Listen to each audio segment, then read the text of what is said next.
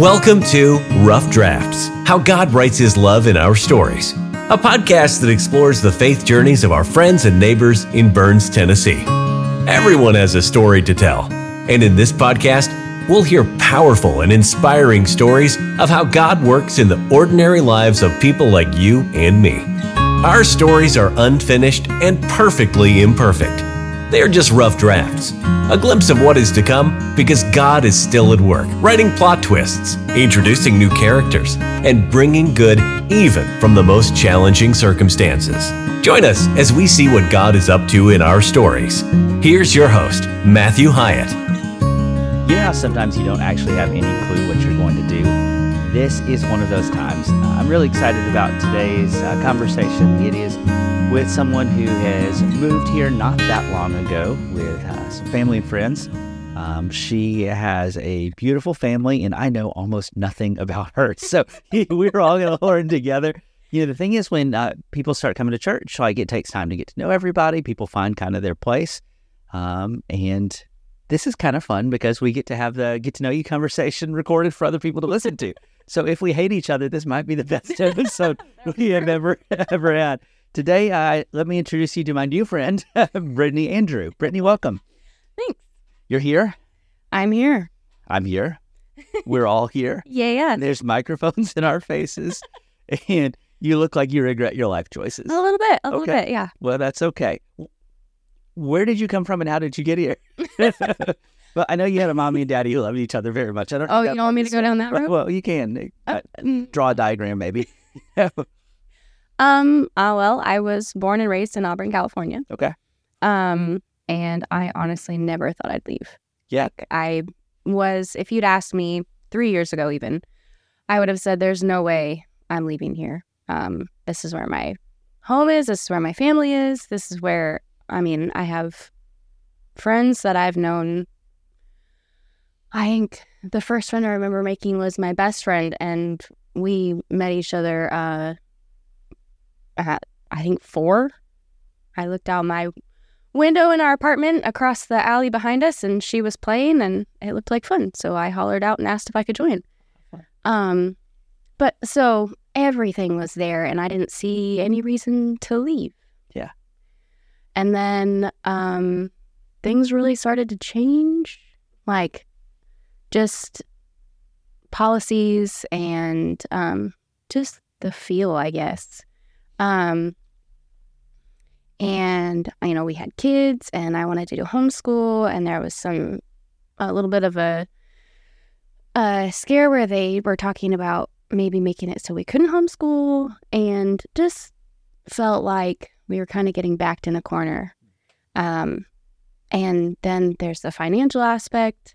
Um, we were living in a, a three bedroom like cottage type thing um not the best place ever and uh we got to a point where we weren't we weren't going to be able to afford rent anymore Yeah. and um when we we were living in such a place that when we looked to downsize even rent for downsizing was higher Yeah.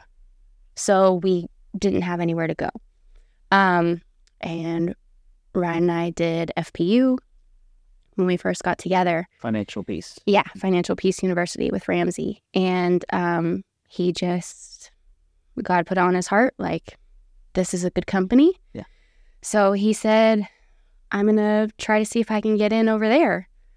And we, I was pregnant with Astrid at the time. And so we had talked about, like, you know, maybe when the baby's six months, we'll look at moving. Yeah. And he said, well, the process takes a long time. So I'm going to start now. And he did. And we ended up moving when Astrid was three months old. So it was very fast tracked and kind of crazy. Um, but it's been amazing. And he has a really good job. The company is awesome. Yeah. They really prioritize family and they take care of us. Um, and we found you guys, this amazing church, and um, the girls found this awesome group of kids to be in with. Um, Are always in the thick of it. It's just so much fun to watch. They are. In California, the church we were going to, Ember was one of the only kids.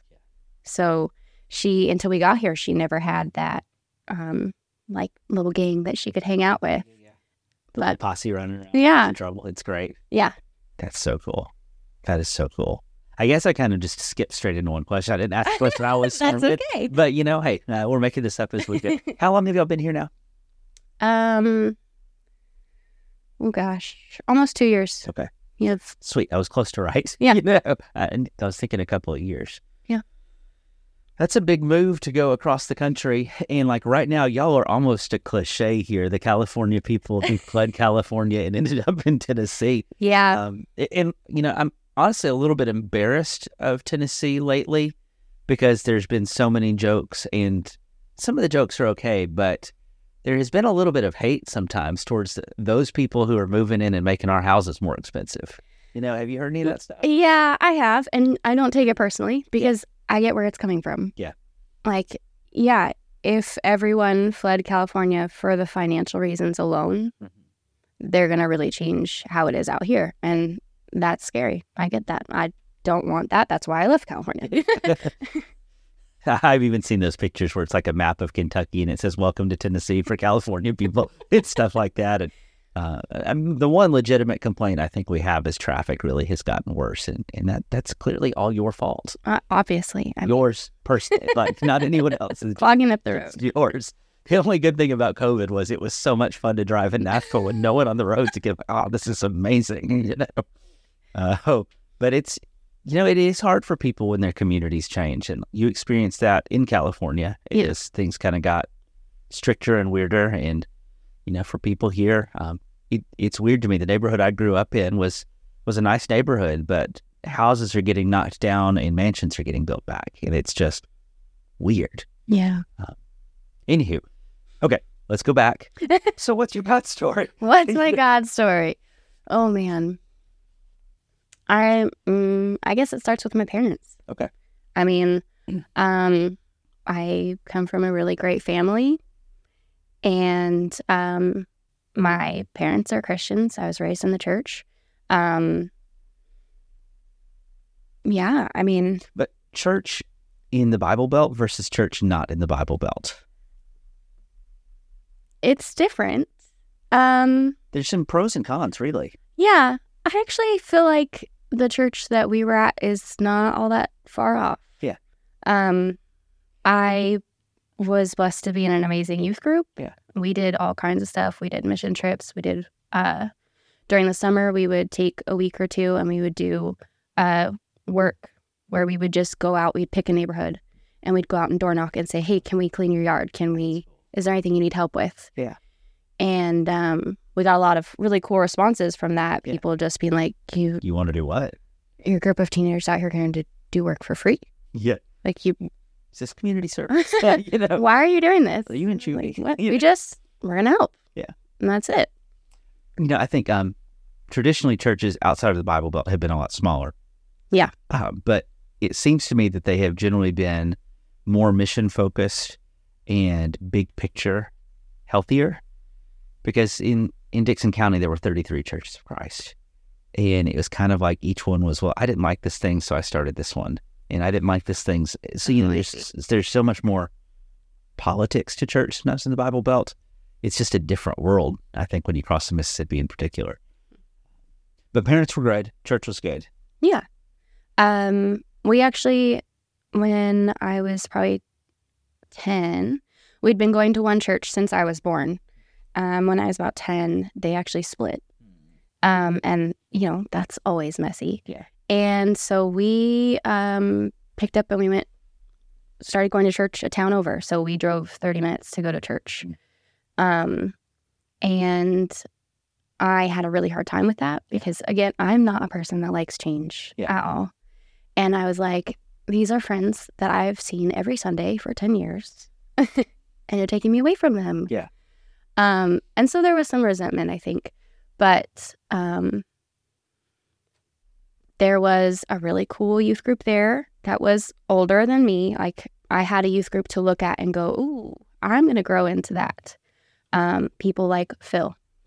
And um, that group actually sent a good chunk of people to AIM and they did a lot of mission trips. They're, yeah, they were really cool to look up to. Um, and to help me kind of, I think, get settled in, um, my dad really committed to like, okay, we're gonna we're gonna get her plugged in. She's not gonna hate this.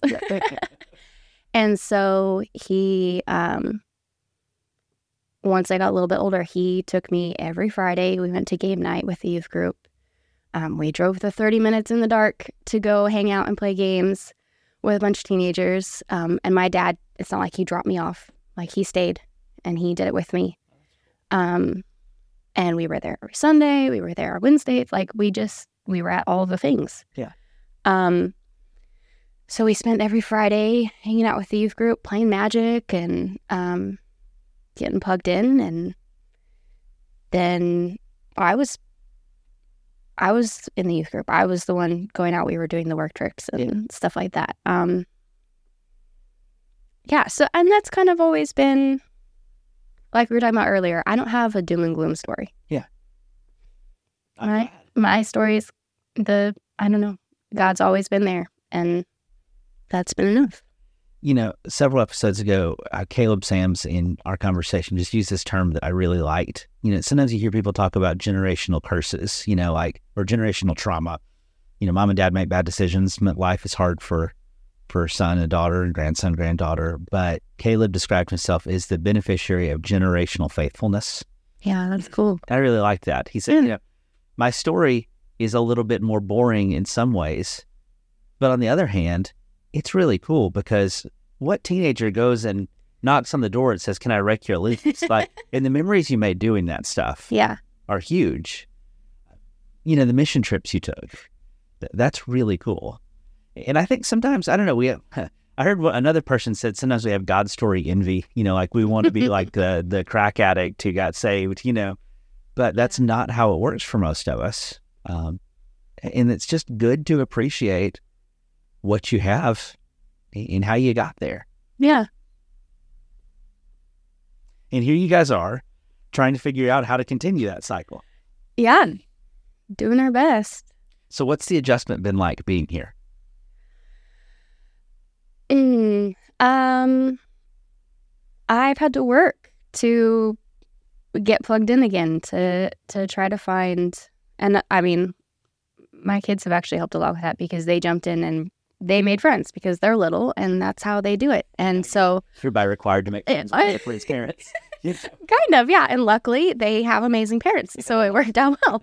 But, um, yeah, and just trying to kind of, as part of why I'm here, trying to stay on top of myself, like not hermit. Yeah. Um, because it's easy to do Mm. when you're in a new place. It's easy to just hide. And when y'all first came here, um, you know, y'all were y'all were doing the apartment thing in like Franklin. Yeah. And y'all were driving 30, 40 minutes to come to church. Mhm. You know, but I guess you got used to that in California. Right. Um, but still, that's that's a commitment. Um, in Nashville, growing up, we went to a church that was about half an hour away. And in hindsight, it's kind of interesting because I know how many churches we passed that were you know, to get good to that one church. But it was where we were. And Right. there's something so important about having your people and kind of kind of getting plugged in. Yeah. Um, how would you say your faith has changed over the years? You know, maybe since you moved or became a mom or Ooh. you know, because one of the issues when you have generational faithfulness is how does faith become your own instead of just being it's just what we do? Uh, you know, how how do you make sure it's real, not checklist? Right. How do you have authentic faith? Uh, I definitely struggled with that when I was younger. Um, and my parents, I feel like, did a really good job setting me up to get over that. Um, because there were, you know, the sleepovers that I would go to Saturday night, and they, the rule was, we'll be there to pick you up first thing Sunday morning because you have to go to church. Yeah. And um, they held that rule for a long time. Um, and of course, I didn't always like it. Yeah. Um, I wanted to stay. But then there came a point where I got older, and I think they just decided that I was old enough to make that decision myself. And so they started to kind of slowly be like, okay, if that's your choice, you don't want to come, you don't have to come. We'll get you after. And I only remember doing that a couple times, Yeah. and it very quickly was like, "Mm, no, Yeah. you can come get me. I, I want to go. Yeah. Um, and part of that was my faith. And part of that was that I was plugged into a really cool youth group and my friends were at church. So it was kind of a trade off. Like I could stay with this friend or I could go see my five other friends. The rest of my friends, Right. actually closer. Right. Yeah. Um, yeah. I wish sometimes people could see. Um, I think sometimes people think of the youth groups in church as like baby church, or you know, little church, or you know, kind of a church within a church. Okay. But I really wish sometimes they could see the youth group as a paradigm for adult church, because youth groups are really good about the kids doing life together. Yeah. You know, they do service, Mhm. they study, they worship, and they play. In a whole lot of people at, at this church and at any church, the extent of their connection to the body is they come and they sit in the room for an hour and then they leave. Yeah. But the youth group stuff, I mean, that was so formative for me. My best friends were youth group friends. My first jobs, all of my jobs, literally every job I've had in my life has been as a result of connections from when I was the reason I'm here Yes. a guy I was interning with dated a girl whose uncle was an elder here. Wow. That is. it's, yeah, it's super convoluted, and I can tell you a few more levels of it. it it's just insane. What really, really actually made it happen was I was dating Leslie. She played soccer for Freed Hardeman. Jimmy was dating Kara. She played soccer for Faulkner. We both decided we wanted to get points with our girlfriends, so we came to their soccer games, watched them play each other. Kara's dad was in the soccer game and asked if I was looking for a church job. Kara's dad's brother was Jeff Coons. We're sitting here recording this in the building called the Jeff Coons Center, maybe about Okay. it's just you know um, kids youth groups college groups young adult groups are really good at doing stuff together and Yeah. like i think sometimes sometimes people have even been a little bit judgmental well, all they do is you know they get together and play and watch pizza and We should do more of that. grown-ups need to eat pizza Yeah. and play you know uh, one of my favorite things that's developed at burns in the last year this is going to sound so stupid um, i love the older group having their game days on thursdays Yeah. you know, their little potluck and games. Mhm. Man, the, those ladies get kind of scary when they get going with bingo. like, you know, uh, Lisa Westman was going to kill me one day when I walked in there. But that's so healthy. That's doing life together. Yeah. And um, there's just not enough of that. Right. We get very focused on let's sit down. What if we get together? We have to be studying the Bible. Mhm. Like that's a must. Yeah. But and that's great. Yeah. We should study the Bible. I'm pro Bible study. But that's how you get relationships like this. We don't know each other. We have gone to church together for almost two years.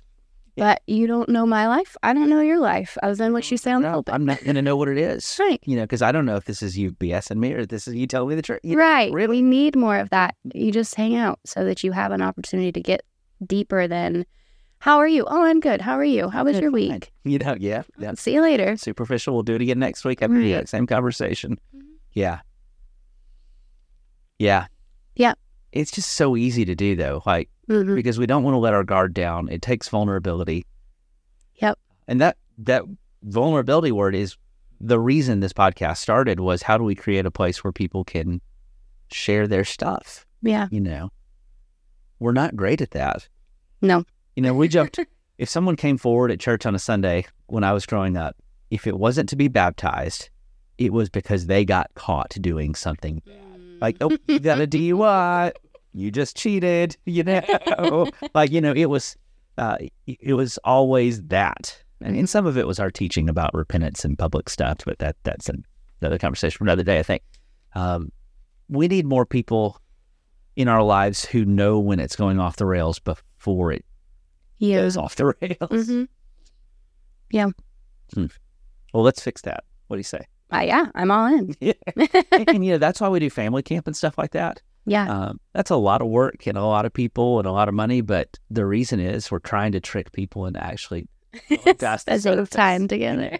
Somebody one time said, "Aren't you people a cult?" And I said, "I wish we were closer to it because you know, in a cult, you really are engaged with each other." Uh, the answer I usually give is, "If this were a cult, I would make a lot more money and have a lot more wives." So that's that's you know, that's the other answer to that question. But uh, you know, it kind of just is what it is. Yeah. You know? And it's especially hard here, I think, because it, it is a bigger congregation, Mhm. which is really cool because it shows, you know, God's working here.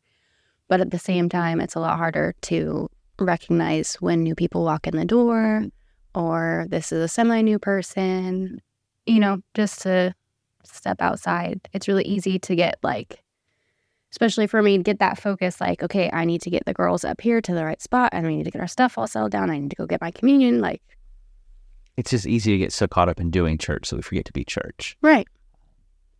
It's it's also a little funny to me, and I love your perspective, and I wish we'd had this conversation sooner, uh, because you talk about us as a big church. Mhm. When I started, seventy was probably an average Sunday, and we were so excited if we made it to hundred. um, there were weeks, no joke. Um, this is not any exaggeration. There's a week where Keith Oliver told me, "Don't cash your paycheck till I make the deposit, or it will bounce." Um, so, like, I still think of us as small church because that's where we were for so long. Right. Um, and as we've grown over these years, I can't tell you how many elders meetings we've had. Like, we don't want to lose that personal connection. Right. And what's really sticky is like we we don't really care about growth for growth's sake. Like nobody's like, we want to be a church of 500. Right. I kind of miss being a church of 70. My job was a whole lot easier. Yeah. But like we believe that people need Jesus and we have something to offer. So we we want to grow because there's people who who need what we have. Right. Um, but we don't want to lose what we are. Is you know how do you Yeah. not not Right. You can't you can't keep that same feel yeah with this many people. It's just the dynamics don't work. Yeah. I can't know every person in No. the church anymore. It's impossible. But I also feel like that's not your job. It's not. And it took me a while to come to terms with that. Yeah. You know, what I want is I want everyone in this church to be known by someone. I don't have to be the someone. Because if I'm the someone, the church is about me. Mhm. And that's the wrong person for the church to be about for a variety of reasons. You know, the church needs to be a place that's it's about Jesus, obviously. Right. But, you know, how do you help make sure everyone is known? Um, that's tricky. Yeah. Even some of our gimmicky stuff like Name Tag November. You know, I love it. it's just kind of it's goofy, but it's It it's kind of the point. You know, like it's okay to not know somebody and to find out who they are. Yeah. You know. So Dickson's treating you okay because you guys Yeah. just moved to Dickson from Franklin, Brentwood, ish, um, a few months ago, correct? Yeah, we moved in July. Okay. Yeah. So, what are the big differences between California and Tennessee been for you, just in day to day life? what I don't even know. Uh, did you say Auburn, California? Yeah. Where, at north, south, east, west? Where is that? What's it near? It's Northern California. It's um north from Sacramento. Oh, very Kind cool. of north from Sacramento. Yeah. Um Yeah. Uh differences. I you know, I have two small children. I don't go out a whole lot. I'll be honest. We still have a Target. It's not in Dickson. We don't, but you know. right, you don't. That is a big adjustment. There's no Target here. There's no Starbucks here. That was an adjustment too. Houseplan's pretty good. I haven't been there yet. Oh, bless you. I don't even like coffee. It may have things I like. I have my espresso machine at home. Okay. Well, you, So I make my own coffee, but I make my own frou frou. no, you have your frou frou jar. Sit down. Pump free and beer. Just go guys right next door too. We have a couple. Tried them. I didn't like them. Okay. Yeah. They have uh, pinball machines though. Oh. I didn't actually go. Somebody brought me coffee from there. So I have been telling people, like, if you're new, Dickson is experiencing what I'm calling the dessert renaissance. because when we moved, it was in this kind of time period where everything dessert wise had closed. I guess it was because of the recession in 08 or whatever it was. Um, but now you can go to Xander's Pizza and get ice cream. You can go to Katie's Ice Cream and get ice cream. you can go to the Frosty Jug and get ice cream. You can go to Sweet Teas and White Bluff and get gelato. And best of all, you can go to Las Delicious, the Mexican ice cream place, which, if you have not been there, mortgage the house and just go because it's it's proof that God loves us. Oh, it is so good there. Um, the first time I went, Dan Calloway took me, and they had an ice cream flavor called horchata, oh yeah. and it was next to like a like a tequila ice cream or something crazy like that. So I just assumed horchata was an adult beverage. And I tried the horchata ice cream because Dan told me to. And I said, Dan, I think I'm going to become an alcoholic because like this stuff was good. It's like um, it's like the icing off of a cinnamon roll. oh. It would kill Penny, but Right. Oh, it was so good, and it's not alcoholic either. So you know, you stop your angry emails right now. Okay, you know, but it was amazing. It- there's Dickson has exploded uh, in these last few years, and it's been really cool just to see all the fun community stuff. Um, you know the the parades uh, going on, the tornado relief that we're in the middle of right now. Like, there's just nowhere like this where uh, I think we had 25 people show up to work on this house yesterday. That's really cool. You know, what would have taken the family months, it's probably getting done in like two days, three days. And yeah, they still have a long t- way to go after that. But what's the saying? Many hands make light work. Right. You know. So any any adjustments besides Starbucks and Target being a longer drive? Um, no, just that. oh come on, you know you've got a joke about a redneck. no.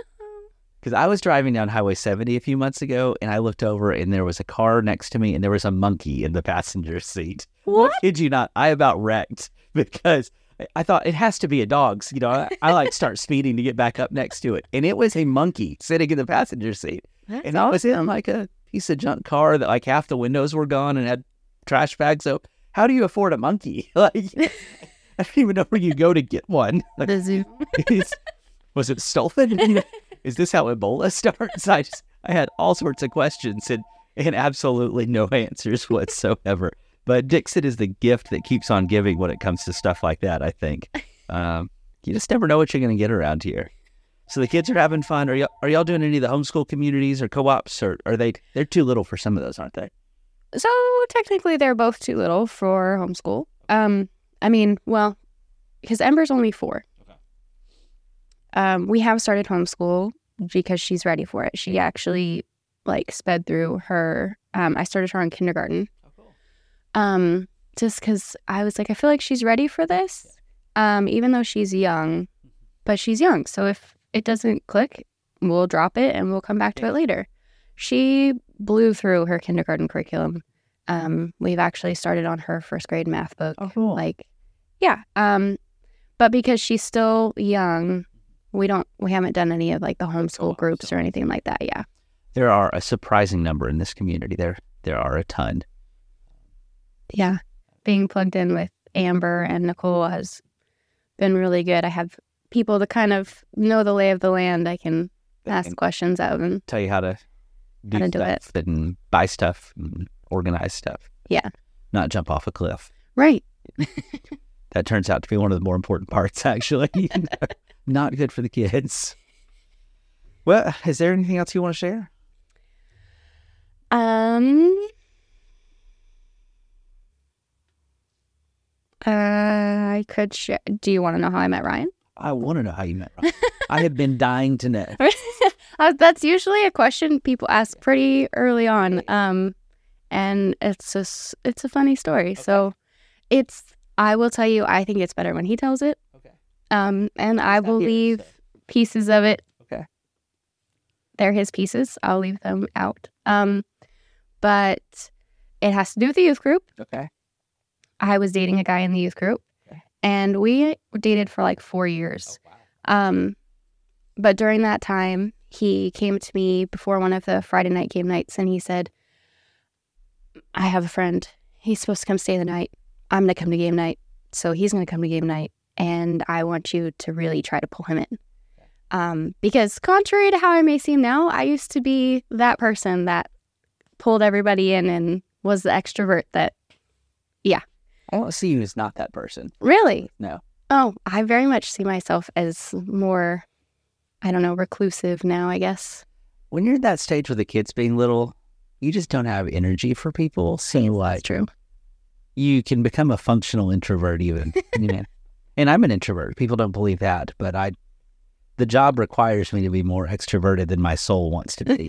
uh, so I my idea of recharging is sitting by myself reading a book by a creek. Like that is what heaven will be like. Um, you know, I come home more tired from visiting with 250 people on a Sunday than if I spend the day digging a ditch. Okay. Yeah, like Yes. so I, I feel that. So you were the one who was going to to lure him in. yeah. Um, and so I was like, yeah, okay, we've got this. We have a fun group. You know, we're gonna play spoons, and it's gonna be. It gets almost violent. It's gonna be great. Sharpen those spoons. Um, yeah. And Ryan was very much in that like I'm too cool for everything. So he literally came in and sat down in the corner and wouldn't move. Boy. And I was like, okay, challenge accepted. And um, I hounded him all night. Come play this game. Come play this game. This is going to be so much fun. He eventually moved out onto the front porch to try to get away from me. Um, and I didn't let it go. Yeah. I went out and I sat next to him and I was like, hey, how you doing? You know, and I just started a conversation. He didn't want to talk to me, so he came inside and played a game and uh, I won. Uh, but and I don't know really what happened after that, but something clicked and we became best friends. Yeah. Um, but I dated. That was not terribly far into my relationship with the other guy. Um, so we dated still for another couple years. Um, and Ryan was just there. And really, the turning point for us was, um, well, for me, was uh, about mm, a year and a half, two years after I graduated from high school.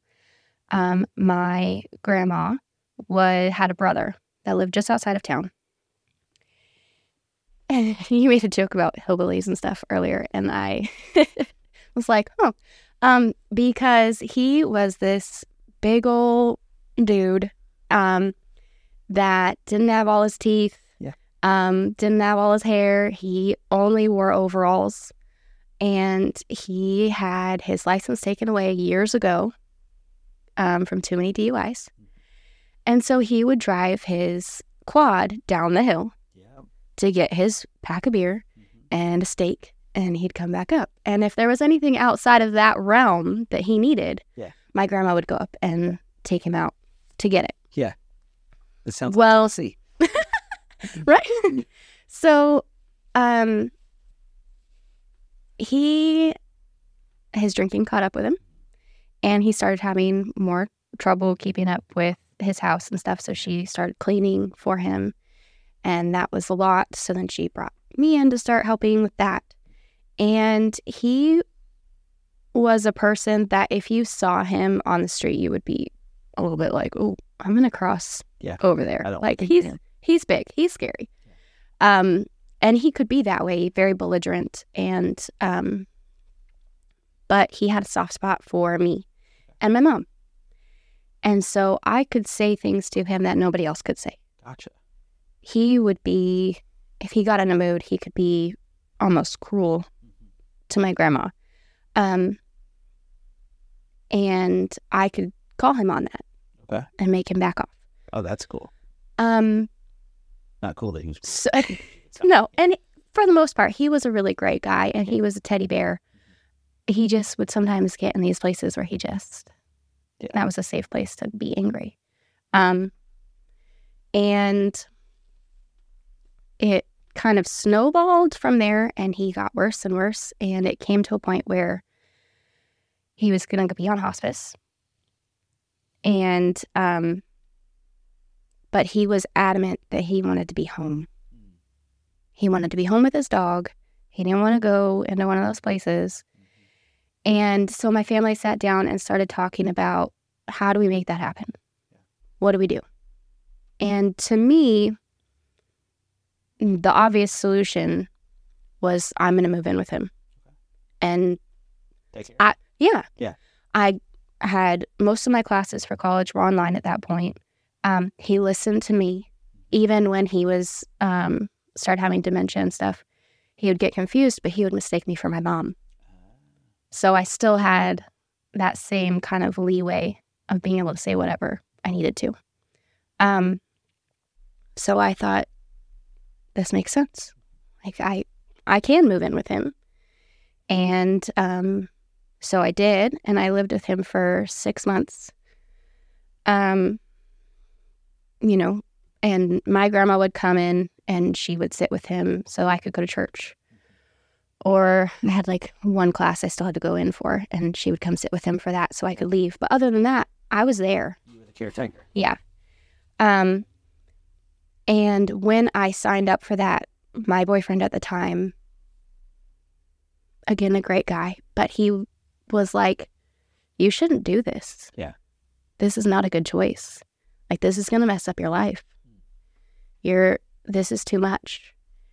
And I was like, what Yeah. do you mean? What other solution is there? Like, this is, no, this is the best thing. I can do this. Yeah. Nobody else can do this. I can do this. You know, my parents have each other. They have their full time jobs. They have two other kids at home. My grandparents are getting older. Like, they can't, this isn't going to work. I'm the one who can do this. Yeah. And that really drove a wedge for me between us. Yeah. Um, because I've I didn't understand how he couldn't see that that was okay. Yeah. And he was worried for me, and I get that. But so he kept every time we were together, he'd kind of try to change my mind. And I didn't feel like I could have him come over and see me. Yeah. While I was living there because I felt like he would I don't know, judge judge my uncle. Mhm. I call him my uncle, even though I wasn't. But um and Labels don't always have to be about bikers. no. so eventually I said, you know, we need to be done because this shows me our lives don't don't mesh. Values. Right. And um Ryan was my best friend at the time and I really he came up so my boyfriend I didn't feel like I could have him over at all. Ryan came over and he clipped my uncle's toenails and his fingernails like because you know they got so thick I couldn't do it. But who does that? Yeah. You know, for a grumpy old man that they have no connection with. My answer would also be who moves in with that guy? I mean, Okay, well, fair. But it's pretty cool that the two of you would be the two people right. who should be together.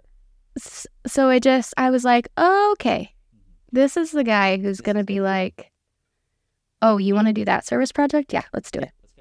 Like, we'll make it happen. That's really cool. Um, yeah. That's really cool. Yeah. Okay, so that led me to one more question. How Okay. you talk your sister into coming down here? um, I took her nieces. Okay. That will do it.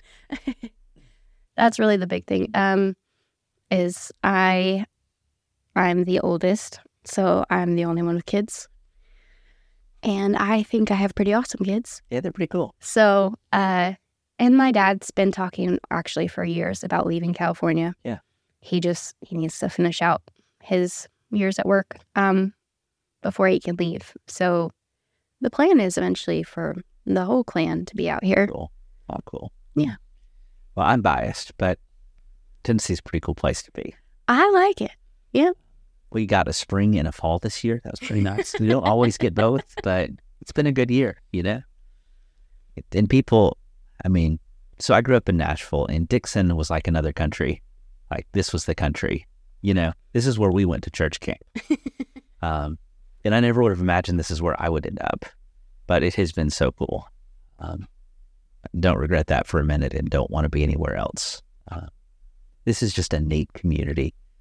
Uh, you know, again, the, the tornado stuff, um, everybody comes together on this stuff. You know, there's a guy in Dickson who's homeless and has some mental issues. There's a Facebook group on how to help this guy. Oh, And yeah, it's like most Facebook groups. Some days it turns into a dumpster fire and Well, these people right. have their stuff. But there's a Facebook group of 3,000 people who live in Dickson looking out for one homeless dude. that's so cool. Like, isn't that insane? Yeah. And you know, there's people who are lining up for, I'll pick him up on Monday, you pick him up on Tuesday, I'll pick him up on Wednesday. You know, That's really cool. um, you know, Kinsman Redeemer, all of these, all of these charities and ministries around here were just like good people said something needs to be done. Um, the Help Center was basically the ministry fellowship in town 30, 40 years ago. It's like, hey, we need to, to be a little bit smarter in how we hand out benevolence funds because what's happening is they go to your church and they go to my church and we don't know who's done what and we're, we're crossing efforts. Right. So let's let's organize and let's get together. Hey, what if we had a thrift store because we could let that help people, you know, the people in need can just have stuff from it, but we can also sell stuff for the rest of our supporters who are trying to be budget conscious and the money we make from that will actually help so that the donations you give to the help center, every dollar you give goes to helping people, not just paying insurance and electricity and stuff Right. like that, which is necessary. But Yeah. you know, and there's all of these stories the jail chaplains see, the Y, um, the CareNet. Um, there's just there's a million of these, and th- this has been this is a great place to raise kids. Yeah. I, I'm really grateful for that. Me too. Well, this has been fun. Yeah. You didn't throw up. I did not throw up. I didn't faint. You are still vertical. I am. I feel like we should call it a win then. Mm, I'm yeah. Okay. Success. Well, this has been a good day. Thank you so much for for joining me, and thanks for sharing this conversation and, and letting us get to know you a little bit better, and for sharing a little bit of Ryan's story too. so we'll have to give him some grief about uh, his antisocial behavior. I I think that's that's pretty good. Well, friends, uh, thanks for joining us, and I hope that you'll share this with somebody that uh, might might enjoy the listen. Uh, and until next time, I can't wait to hear what God is up to in your story. Thanks for listening to Rough Drafts. Be sure to subscribe so you don't miss a single episode. While you are at it, help us spread the word by leaving a rating and review. Until next time, let's keep looking for how God writes His love into our stories.